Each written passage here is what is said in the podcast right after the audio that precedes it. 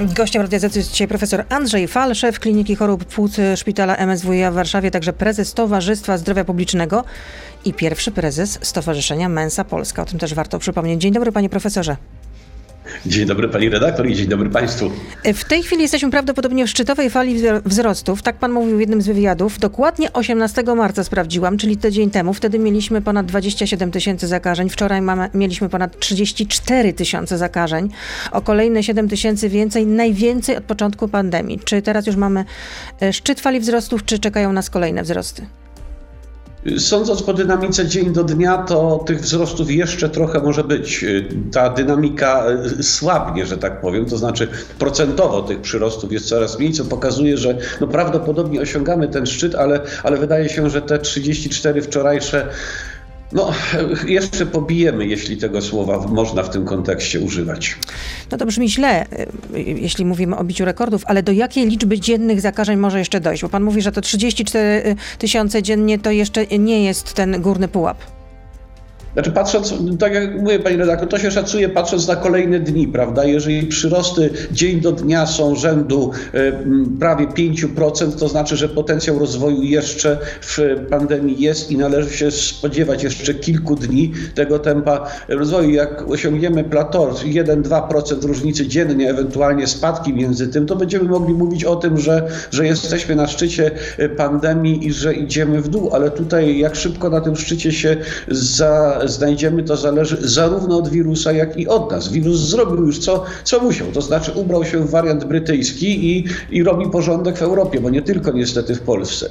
Natomiast no, czy my zrobiliśmy wszystko, co musieliśmy, to chyba jeszcze nie. Ale to w takim razie zatrzymamy się na 40 tysiącach, na 45 tysiącach, 50? Pani redaktor, podawanie dokładnej y, liczby to jest troszeczkę szklana kula, bo to nawet te precyzyjne y, systemy predykcji, którymi tak się y, ekscytujemy w pewnych momentach, oparte na formułach matematycznych, no, są sprzeczne co do tego. Myślę, że 40, może inaczej, średnia siedmiodniowa 25-27 tysięcy to pewnie będzie punkt odbicia taki.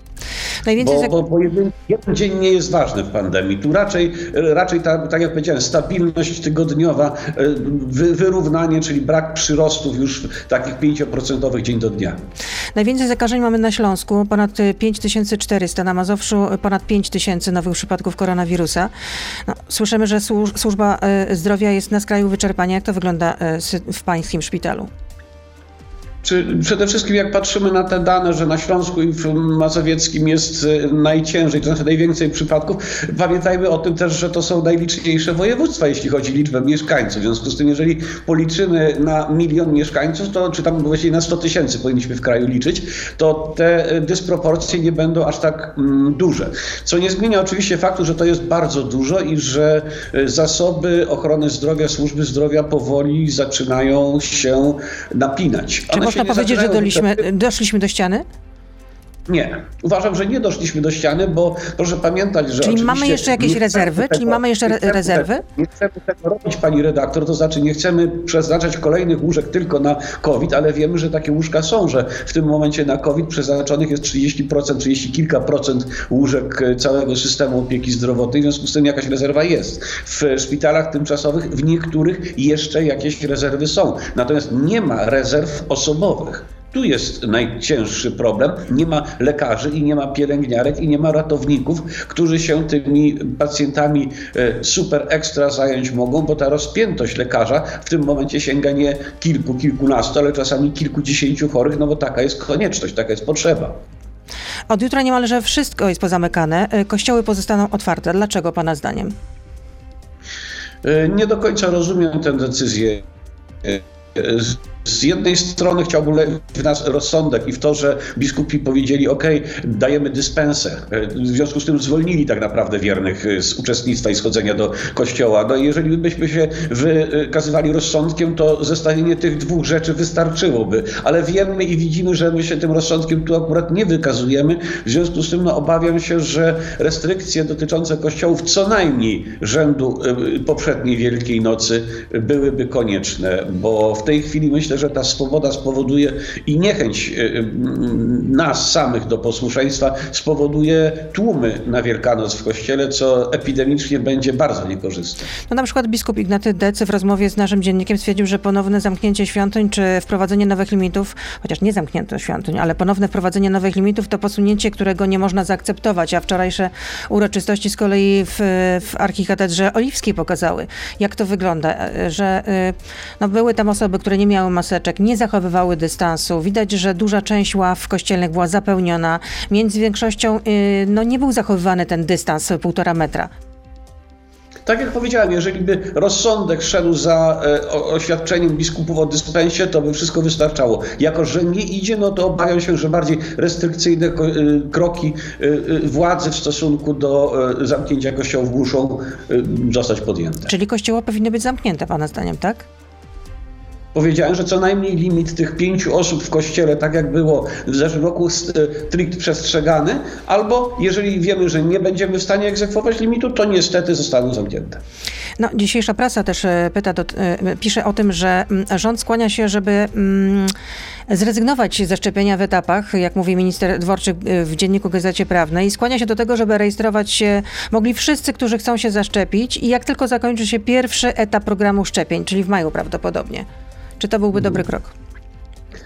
Znaczy uważam, że jeżeli wykonamy pierwszy etap i wyszczepimy te populacje, co do których wiemy od początku, że są najbardziej wrażliwe i tak naprawdę e, z jednej strony wrażliwe same w sobie, a z drugiej strony potencjalnie najbardziej przenoszące e, zakażenie, e, to uważam, że pomysł ogólnonarodowej dostępności wszystkich jeszcze niezastąpionych będzie dużo lepszy ze względu na to, że nie będzie problemów e, chociażby pozostających gdzie niegdzie pojedynczych szczepionek w czasie, gdy tych samych szczepionek gdzie indziej brakuje. W związku z tym tutaj myślę, że, że ta logistyka, szczególnie na poziomie małych punktów szczepień będzie dużo lepsza w tym. No tutaj logistyka pozostawia dużo do życzenia, zwłaszcza jak się patrzy na to, że y, jednak wielu seniorów 70 plus nie zostało jeszcze zaszczepionych. To jeszcze ostatnie pytanie w części radiowej, kiedy będzie lepiej? Jasne. No, będzie lepiej niewątpliwie wtedy, kiedy e, przekroczymy już ten Rubikon, to znaczy przejdziemy ten szczyt, o który pani redaktor uprzejmie dwa pytania temu pytała. E, jeżeli zaczniemy mieć spadającą liczbę zakażeń i utrzyma nam się to przez 3 do 4 dni, to uważam, że będzie to oznaczało, że skończyliśmy trzecią fazę wzrostów w pandemii, a wyhamowanie czy zabezpieczenie nas przed czwartą fazą to jest tylko i wyłącznie wyszczepienie tych przynajmniej 65 10% społeczeństwa. I to tyle w części radiowej. Oczywiście profesor Andrzej Fal z nami zostaje. Teraz już jesteśmy tylko na Facebooku i na Radio ZPL. Beata Lubecka, zapraszam. Chciałabym jeszcze powrócić, panie profesorze, do tych decyzji podejmowanych, y, podjętych przez rząd. Ale czy pan wczoraj na konferencji prasowej, nie wiem, czy pan w ogóle y, y, słuchał wczoraj konferencji prasowej premiera i ministra zdrowia, czy pan się dowiedział generalnie, dlaczego są podejmowane takie decyzje? Dlaczego właśnie nie zamykane są kościoły, a zamyka się przedszkole, przedszkola i żłobki? I czy w ogóle dowiedział się pan, jaki jest dalszy plan? Znaczy właśnie ja od tego chciałem zacząć. Ja generalnie od pewnego czasu nie widzę strategii. To znaczy myślę, że nam wszystkim dużo łatwiej byłoby przyjmować kolejne ograniczenia, jeśli byśmy wiedzieli, co, e, jakie kroki jeden po drugim będą następowały. Może to było upraszczanie, ale to było, jeżeli będzie, nie wiem, 30 na 100 tysięcy zakażonych, to stanie się to. Jeżeli 50 na 100 tysięcy, to stanie się to. Nawet jeżeli to nie jest w 100% idealnie przestrzegane, ale mniej więcej wiemy y, y, unde venimus, znaczy dokąd zdążamy, prawda? Y, w związku z powyższym jest lepiej, natomiast tutaj takie oświadczenia, ja rozumiem, że one są oparte na pewno na, na analizie, ja w to jakby nie śmiem wątpić, natomiast dla nas są zaskoczeniem. Czekamy na tę konferencję jakby na, na, na rozwiązanie całości problemu, po czym na konferencji tak naprawdę nic konkretnego pokazującego e, przyszłość dalej niż jutro, pojutrze nie pada. No padło ewentualnie z, z, ze strony pana premiera takie, mm, takie stwierdzenie, że no, jeśli sytuacja by się pogarszała, to e, nie wykluczamy wprowadzenia stanu nadzwyczajnego, ale może to już właśnie ten moment, kiedy ten stan nadzwyczajny należałoby wprowadzić. No, z, pan premier no, podejmując taką decyzję, ja wiem, że jest to decyzja potwornie ciężka, natomiast myślę, że, że doradcy już teraz mówią mu, że, że warto chyba przemyśleć. Proszę sobie przypomnieć, myśmy w zeszłym roku cyzelowali ten stan wyjątkowy, który w końcu nie został wprowadzony, został wprowadzony stan pandemii, prawda, pojawiło się nowe określenie jakby w obiegu, na podstawie którego wiele restrykcji zostało rzeczywiście wprowadzonych, wymuszonych bez jednak no, kilku elementów, łącznie z odpowiedzialnością finansową, prawda? Czy to w stanie wyjątkowym się pojawi. Więc chociażby wprowadzenie tego stanu epidemii, czyli powrót do przeszłości, powrót do rok temu, uważałem, że wydarzy się właśnie na wczorajszej konferencji. No nie wydarzyło się. Myślę, że w tej chwili każdy kolejny dzień mm, będzie pogarszał sytuację w kontekście tym, że te podejmowane kroki będą musiały być jeszcze twardsze, bo, bo ta epidemia jeszcze o pół kroku nam ucieknie. Ja pytam nieprzypadkowo, ponieważ y, czytałam wywiad y, z byłym szefem Głównego Inspektoratu Sanitarnego, czyli generałem Andrzejem Trybuszem i on dla Onetu powiedział tak. Gdy patrzymy na te dzisiejsze ponad 34 y, tysiące zakażeń, to trzeba stwierdzić, że władza nie udźwignęła powagi sytuacji. To, co nam przedstawiono, to są półśrodki, jakaś fastryga. No to jeśli y, mówi to były szef GIS-u, no to... Y, y, czytałem całość wypowiedzi pana generała, z dużą częścią się identyfikuje. No duża, duża część jest mm, powiedziana bardzo dużymi słowami, no ale myślę, że po to, żeby została właściwie y, usłyszana.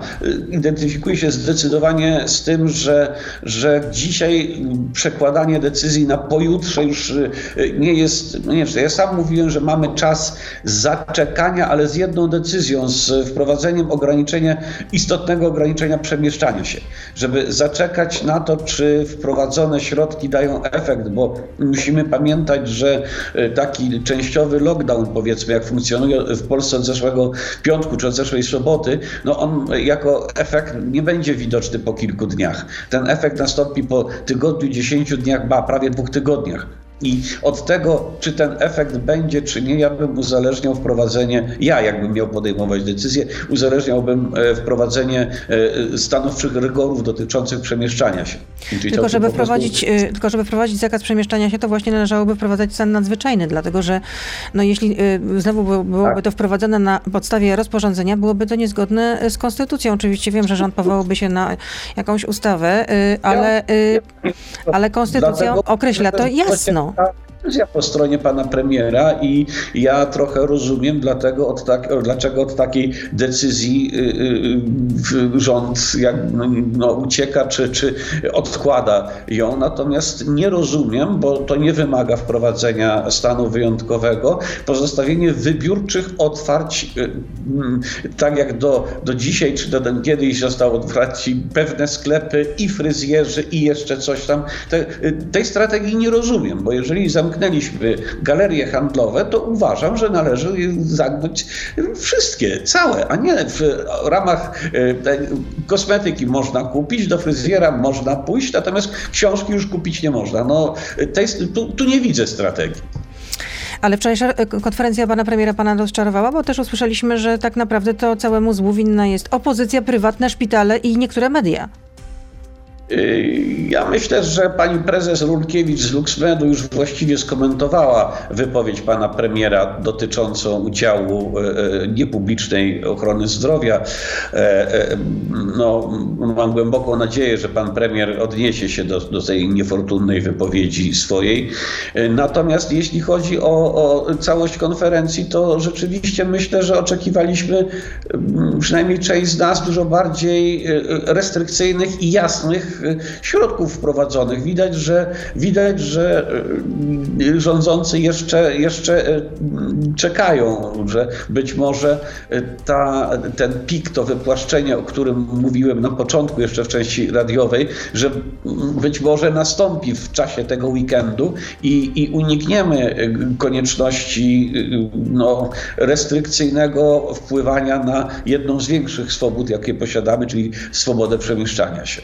Ale czy Warmia i Mazury, które były wcześniej e, objęte lockdownem, pokazały to, że, że taki akurat e, sposób e, stosowania restrykcji jest skuteczny w zwalczaniu koronawirusa, w zwalczaniu pandemii, w jej zahamowywaniu?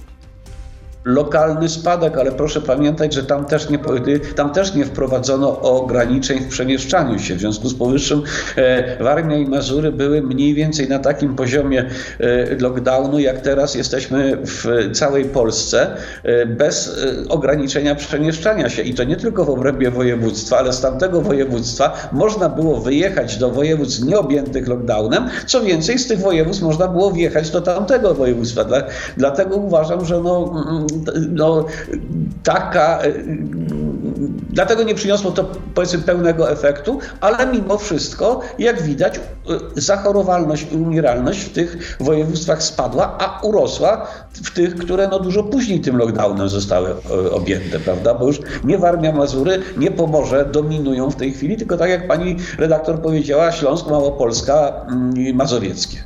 No, Śląsk i Mazowieckie to jest teraz tak, e, to, jest, e, to są te dwa województwa, gdzie teraz jest najwięcej zakażeń, ale o czym też mówiliśmy, mieszka tutaj najwięcej ludzi. Więc e, to też można w pewien sposób, w ten sposób wytłumaczyć. Mm, no, na przykład Angela Merkel, to wracając jeszcze o tym, jak zachowują się y, szefowie państw, y, przeprosiła swoich obywateli za to, co robią władze niemieckie w związku lockdown, z lockdownem, a nasz premier mówi, że oczekuje przeprosin. Moment, ale e, nie jestem politykiem i nie będę porównywał Ale jest pan również obywatelem. Nie tylko lekarzem, również obywatelem. Jestem obywatelem, ale nie Niemiec, czyli nie, nie, u pani Merkel. W związku z tym nie, ja nie do końca rozumiem e, kontekst, w którym ona e, to powiedziała. Natomiast rozumiem, że no, pan premier kierował te słowa raczej nie do pani redaktor i nie do mnie. Przynajmniej mm, uważam, że nie mam ja Do opozycji, bardzo... do, do y, prywatnej służby zdrowia i do niektórych mediów. No może i też do to mnie, jest... nie wiem. No więc ja, jakby, jakby pan premier zechciał to sprecyzować, to może, może by było wiadomo, kogo rzeczywiście uważa za, za winnego, bo ja nie do końca ten wątek y, zrozumiałem, ale tak jak powiedziałem, politykiem nie jestem. Natomiast niewątpliwie proszę zwrócić uwagę na, i to z punktu widzenia medycznego, zachowanie rządu niemieckiego, e, kiedy pani y, y, Angela Merkel, pani kanclerz, przed spotkaniem z szefami landów powiedziała, że właściwie twardy lockdown i ograniczenie przemieszczania są przesądzone, po czym po spotkaniu z szefami landów, prawda, y, robi y, krok do tyłu. Y, czyli to no, jednak takie twarde zamknięcie kraju nie tylko u nas jest kwestią decyzji i rozgrywek wewnętrznych, no, rozgrywek, złe słowo, i jak, interesów w sensie branż, może inaczej, zdrowie versus gospodarka, gospodarka według versus y, zachowania społeczne i socjalne. Także te wszystkie rzeczy, jak pokazuje, w każdym kraju wpływają na wielkie zawirowania wokół y, decyzji o, o lockdownie połączonym z y, niemożliwością przemieszczania się. Jeśli dobrze wcześniej Pana zrozumiałam, to rozumiem, że zakaz przemieszczania się powinien zostać wprowadzony czy też y, znacznego ograniczenia przemieszczania się? Tak, powiedziałem, że jeżeli w dalszym ciągu będzie narastała, to nie będzie praktycznie wyjścia. Natomiast wtedy też powiedziałem, że jest to niewątpliwie dla rządzących bardzo trudna decyzja, bo tak jak wspomnieliśmy, jest to decyzja, która no, wymaga y, w konsekwencji wprowadzenia stanu wyjątkowego. Stan epidemii nie zapewnia tej możliwości. Stąd myślę, że y, no, bardzo trudno będzie, co pokazują, tak jak mówię, i, i, nasze decyzje tu w Polsce podejmowane, i decyzje w innych krajach, ale bardzo trudno jednak sięgnąć po to ultima ratio ze względów właśnie, że to konstytucja w każdym kraju demokratycznym chroni przede wszystkim kilka, znaczy wiele wartości, ale jedną z nich jest swoboda przemieszczania. Ale na przykład brytyjski parlament wprowadza karę 5 tysięcy y, funtów grzywny y, za nieuzasadniony wyjazd za granicę. A tam przecież już wyszczepiono ponad połowę dorosłej populacji. No, ja rozumiem. Jeszcze nie wiemy, czy y, brytyjscy prawnicy i sądy uznają to za zgodne z konstytucją i nie, nie będzie za chwilę lawiny pozwów przeciwko y, y, królestwu za nałożenie tej kary, bo to no, kara brzmi groźnie. 5 tysięcy funtów to jest potężna kwota. Tak. Wielu, wielu na pewno nie pojedzie nigdzie, natomiast znajdzie się ktoś, kto pojedzie i pójdzie z tym do sądu. I ja nie jestem do końca pewien, jak się ta wycieczka do sądu, no co prawda do Strasburga już nie dojdzie, bo po Brexicie, prawda, ta jurysdykcja się w Anglii, natomiast y, y, założę się, że w Strasburgu przegrałoby państwo z obywatelem, który z takim roszczeniem by wystąpił. Wracając do nas, bo za tydzień mamy Wielkanoc, czyli rozumiem, że powinniśmy mocno ograniczać spotykanie się z innymi osobami. Nie zapraszamy nikogo do siebie, my nikogo nie odwiedzamy podczas tych świąt. Tak to ma wyglądać? Tak powinno. Tak, niestety powinno być. W ogóle y, powinniśmy no, czas y, przez najbliższy tydzień, dwa tygodnie, y, do tego momentu, o którym przed chwilą rozmawialiśmy, do momentu, jak przez 4-5 kolejnych dni będziemy mieli spadki zachorowań, ten czas powinniśmy spędzać no, raczej z tymi, z którymi na co dzień na co dzień mieszkamy, a, a, a do innych to używając jednak mediów elektronicznych. Tak bym radził, bo naprawdę nie trudno przegrać, a każda przegrana to jest zdrowie iluś z nas i, i życie iluś z nas. A jeśli nasi starsi rodzice zostali zaszczepieni, to co, można ich odwiedzić, czy nie? Znaczy, po pierwsze, nie ma szczepionki o stuprocentowej skuteczności. Po drugie, wiemy, że e, szczepionki nieco słabiej zabezpieczają przed infekcją dominującego w tej chwili wariantu brytyjskiego. W związku z powyższym, no, e, pewnie, że prawdopodobieństwo zakażenia osoby e, zaszczepionej jest dużo, dużo mniejsze. Szansa na to, że w razie jak choruje, będzie łagodniej przechodziła tę chorobę, jest praktycznie stuprocentowa, ale gwarancji na stuprocentową odporność przed zakażeniem nie ma. Dlatego uważam, że, że wytrzymajmy. Czyli te szczepionki, które teraz są na rynku, no jedyne jakie są, rozumiem, że nie chronią nas tak dobrze przed brytyjskim y, wariantem koronawirusa, tak? Pani, pani redaktor, właśnie jedyne jakie są, bo e, to nie jest tak, że nasz rynek nie posiada jakiejś szczepionki. Natomiast e, jeżeli mówimy o tym, że szczepionki mRNA w 94 do 97% chroniły nas przed tym wild type, czyli tym szczepem podstawowym wirusa, e, to też nie było 100%, prawda? Bo to oznacza, że 3 do 6% ludzi zachorowywało pomimo pełnego wyszczepienia. No to w przypadku wirusa brytyjskiego jest to obniżone o 3 do 5%, czyli jesteśmy na poziomie 89-90%. To jest bardzo wysokie zabezpieczenie, no ale w dalszym ciągu 10% e, może zachorować. Czyli y, nawet jeśli nasi rodzice są zaszczepieni, y, seniorzy, to i też powinniśmy jednak zrezygnować z wizyty u rodziców podczas świąt. Tak rozumiem. Myślę, że tak, że nie osiągnęliśmy jeszcze, to są wyszczepienia pojedyncze. Jeśli oni byliby wyszczepieni, my bylibyśmy wyszczepieni. Co więcej, zdezynfekowalibyśmy się porządnie, to znaczy po prostu y, y, y, użyli tych dezynfektorów prawidłowo, to zdecydowanie to jest możliwe. Ja się obawiam natomiast, że jeżeli generalnie powiemy, że fajnie, możemy odwiedzić rodziców, to znowu to, o czym mówiliśmy, odpowiedzialność nasza może na chwilę się zdrzemnąć i e, a, no dobrze, jedziemy wszyscy, no tam, e, a Małgosia też pojedzie, ona nie jest zaszczepiona, ale ona będzie daleko od babci siedziała, prawda? No, no nie. nie do końca wiem w to, że jak powiemy, że można, to że to się zmieści w ramach, w których można. W związku z tym uważam, że w tak trudnym momencie pandemii, w jakim się teraz znajdujemy, e, raczej czarno-białe zalecenia, bez wersji szarości, bo, bo ta szarość jest trudno e, weryfikowalna. To w ramach tych czarno-białych obrazów, to powinniśmy Wielką Sobotę pójść poświęcić pokarmę, czy jednak e, podarować sobie w tym roku?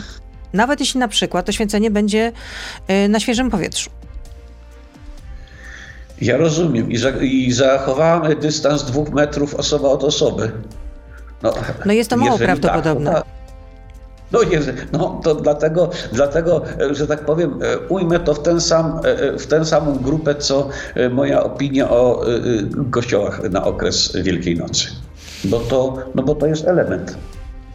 A jeszcze jedna rzecz, ponieważ no, ten brytyjski wirus również atakuje nas w ten sposób, że do tej pory słyszeliśmy, że taki, takie główne, główne objawy, które świadczą o tym, że mamy koronawirusa, no to przede wszystkim utrata węchu i smaku. A teraz te objawy to są objawy grypowe. I jak odróżnić jedne od drugich? Zdecydowanie ten wirus bardziej przypomina e, infekcję grypową, szczególnie na początku, bo potem po kilku dniach ta, ta różnica jest jednak wyraźna, bo pojawiają się te znane z typu dzikiego e, wirusa. Natomiast on również wydaje się bardziej atakować osoby młode. To znaczy ten wirus oryginalny, e, ten, ten pierwotny, on głównie rzeczywiście atakował osoby, które miały mm, z różnego powodu obniżone, obniżoną odporność.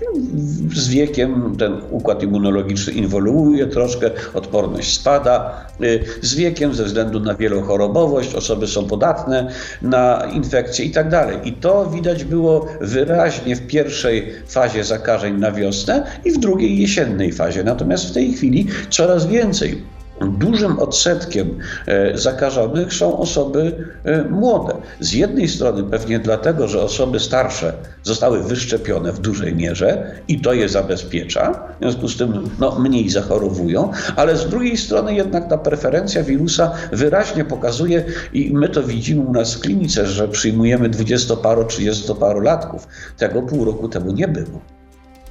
No to kiedy będzie ten punkt krytyczny, którego nie możemy przegapić? Jeśli yy, będziemy chorzy.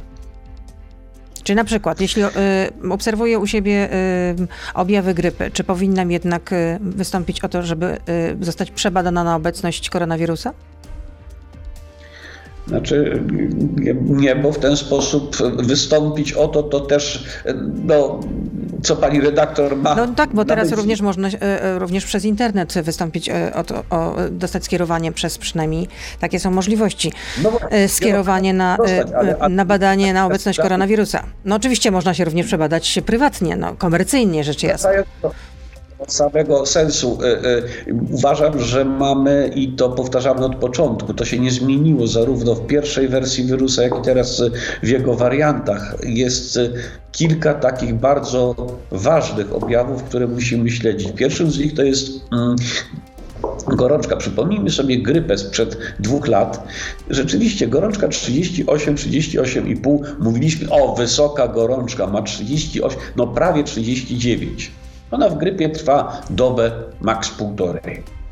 E, natomiast e, po pierwsze, e, w przypadku wirusa SARS-CoV-2 ta gorączka może być jeszcze wyższa, dochodzić do 40 stopni. Po drugie, trwa dłużej. W związku z powyższym ten objaw gorączki niby taki sam w grypie i w SARS-CoV, a jednak się różni. Druga rzecz. Grypa w pierwszym swoim okresie przebiegu nie daje duszności bo y, zapalenie płuc pogrypowe jest znanym powikłaniem, ale dotyczy mniej więcej 2% osób, które grypę przebyły i pojawia się mniej więcej 3 tygodnie czy 2 tygodnie od pierwotnego zakażenia. Natomiast duszność, czyli ta, no, poczucie braku tchu nawet przy wyjściu do łazienki w COVID-19 pojawia się już w pierwszych dniach choroby. I trzecia rzecz, Spadki saturacji, czyli e, te pulsoksymetry już tak rozpropagowane, e, w grypie praktycznie u osób zdrowych, niecierpiących na astmę, na niewydolność serca czy na POHP, nie ma spadków saturacji wynikającej z samej infekcji grypowej. Natomiast u pacjentów chorych na COVID-19, czyli z infekcją SARS-CoV-2, te spadki saturacji dosyć szybko mogą się pojawić. Także jak będzie będziemy monitorować te trzy objawy chociażby, to są to objawy różnicujące istotnie i relatywnie wcześnie grypę od SARS.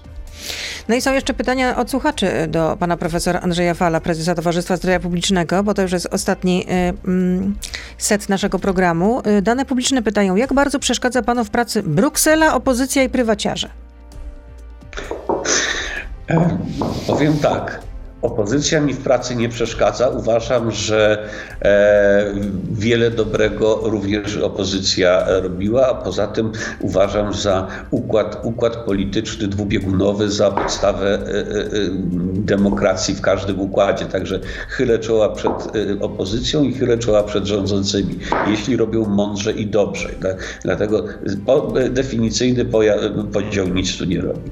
E, prywaciarze. Ja nie wiem, jacy prywaciarze. Nie no, chyba chodzi, chodzi o, prywatną, pewnie chodzi o prywatną służbę zdrowia to wydaje mi się, że y, y, prywatna służba zdrowia spowodowała, że dług zdrowotny, który zaciągnęliśmy wobec osób, które nie chorowały na COVID, ale które są chore przewlekle, na cukrzycę, nadciśnienie, jest mniejszy, bo ta prywatna służba zdrowia przez ostatni rok, jak e, publiczna służba zdrowia e, stanęła w całości do walki tylko, tylko praktycznie z COVID, tam ta służba zdrowia walczyła i też broniła tych ludzi, którzy nie mieli gdzie uzyskać świadczeń. W związku z powyższym oddajmy też im zasługi i doceńmy to, co, co oni y, y, zrobili. Natomiast y, czy Bruksela bardzo nam przeszkadza w pracy? Pani ładne miasto właściwie. Dlaczego miałoby nam przeszkadzać w pracy? Jedyne, co się Brukseli, no ale w tym również i nam, jako składowej Brukseli, czy jako składowej Unii nie udało, to e, ten deal z firmami od szczepionek, bo tak jak patrzę, jak to załatwiła Wielka Brytania, jak to załatwił Izrael i parę innych krajów, to rzeczywiście nie daje to najlepszego świadectwa dyplomacji czy, czy negocjacjom europejskim e, w zestawieniu e, z tamtymi. Brytyjczycy może sobie myślą, a jednak dobrze, że zagłosowaliśmy za Brexitem. Tam też były wahania, tam też były wahania nastrojów, że jednak potem wahadło poszło w drugą stronę, że Brytyjczycy za, zaczęli żałować swojej decyzji. No a teraz mogą mówić, proszę bardzo, no może jednak jednak podjęliśmy dobrą decyzję. Kolejne pytanie. Jak wiadomo, żadna szczepionka nie daje stuprocentowej skuteczności, natomiast jeśli już dojdzie do zakażenia, ma spowodować łagodniejszy przebieg choroby. Ostatnio coraz częściej słyszymy o osobach hospitalizowanych pomimo przyjętych szczepień. Czy każda hospitalizacja oznacza stan ciężki? Nie, nie każda hospitalizacja oznacza y, y, stan ciężki. Tak już w tej dyskusji mówiliśmy, że rzeczywiście każda szczepionka zostawia jakiś margines. No jeżeli mówimy tu już o milionach zaszczepionych, no to rzeczywiście te y, dziesiątki czy nawet setki przypadków, kiedy dojdzie do infekcji pomimo zaszczepienia, mogą się zdarzyć i będą się zdarzać. Natomiast zdecydowanie mm, no, nasze własne obserwacje dotyczą na razie czterech czy pięciu osób, które mieliśmy po zaszczepieniu i które, które miały reinfekcję infekcji, znaczy miały infekcję pomimo szczepienia, przepraszam. Natomiast e, z publikowanych danych ostatnio w Lancecie i w e, New England Journal of Medicine wynika, że e, te przebiegi, nawet w przypadku szczepionek, no, tych, których jeszcze w Europie nie dopuszczono, a już na pewno w przypadku zarówno Moderny, Pfizera, jak i Astry, są zdecydowanie łagodniejsze u osób, które zostały zaszczepione. Mówię, że nawet w przypadku tych nieszczepionych, bo podobne dane publikuje, publikowane jest y, y, y, z, dla szczepionki Sinopharmu czy dla, mm, czy dla Sputnika 5. Także myślę, że myślę, że jednak pobudzenie immunologiczne jest wspólnym clue działania tych wszystkich szczepionek. Oczywiście jedne mogą bardziej, drugie jedne w tym mechanizmie, drugie w innym. Natomiast do pobudzenia immunologicznego w związku z tym do szybszego i skuteczniejszego zwalczania wirusa, nawet jeśli on nas zakazi, to wszystkie te szczepionki nas przygotowują. I jeszcze ostatnie pytanie. W ostatnim czasie media donoszą o coraz częstszych młodych pacjentach. Zresztą o tym też rozmawialiśmy. Czy może pan profesor podać widełki tej młodości? Znaczy, no, widełek, widełek takich myślę nie podam, ale tak jak powiedziałem, najmłodszy pacjent, którego myśmy mieli w klinice w stanie dosyć, cię, znaczy, dosyć ciężkim, 22-latek. E, Wyzdrowiał, ok, wszystko fajnie, natomiast no, nie było z nim lekko od początku. Mówię, dwudziestoparu, trzydziestoparolatków miewamy, natomiast czterdziestoparolatkowi, pięćdziesięcioparolatkowi są na porządku dziennym. Nie chcę powiedzieć, że w tej chwili stanowią większość naszych pacjentów. Dziękuję za rozmowę, panie profesorze. Profesor Andrzej Fal, y, szef Kliniki Chorób Płuc Szpitala MSWiA był z nami, także prezes Towarzystwa Zdrowia Publicznego. No i zdrowia życzę oczywiście nieustająco. Wzajemnie, do, do zobaczenia. Tak, to jest chyba teraz najpiękniejsze życzenia, jakie e, można sobie składać. Dziękuję bardzo, dobrego dnia życzę. Do usłyszenia, do zobaczenia i do miłego. Do zobaczenia pani redaktor, kłaniam się państwu. To był gość Radia Z. Słuchaj codziennie na playerze i w Radio Z.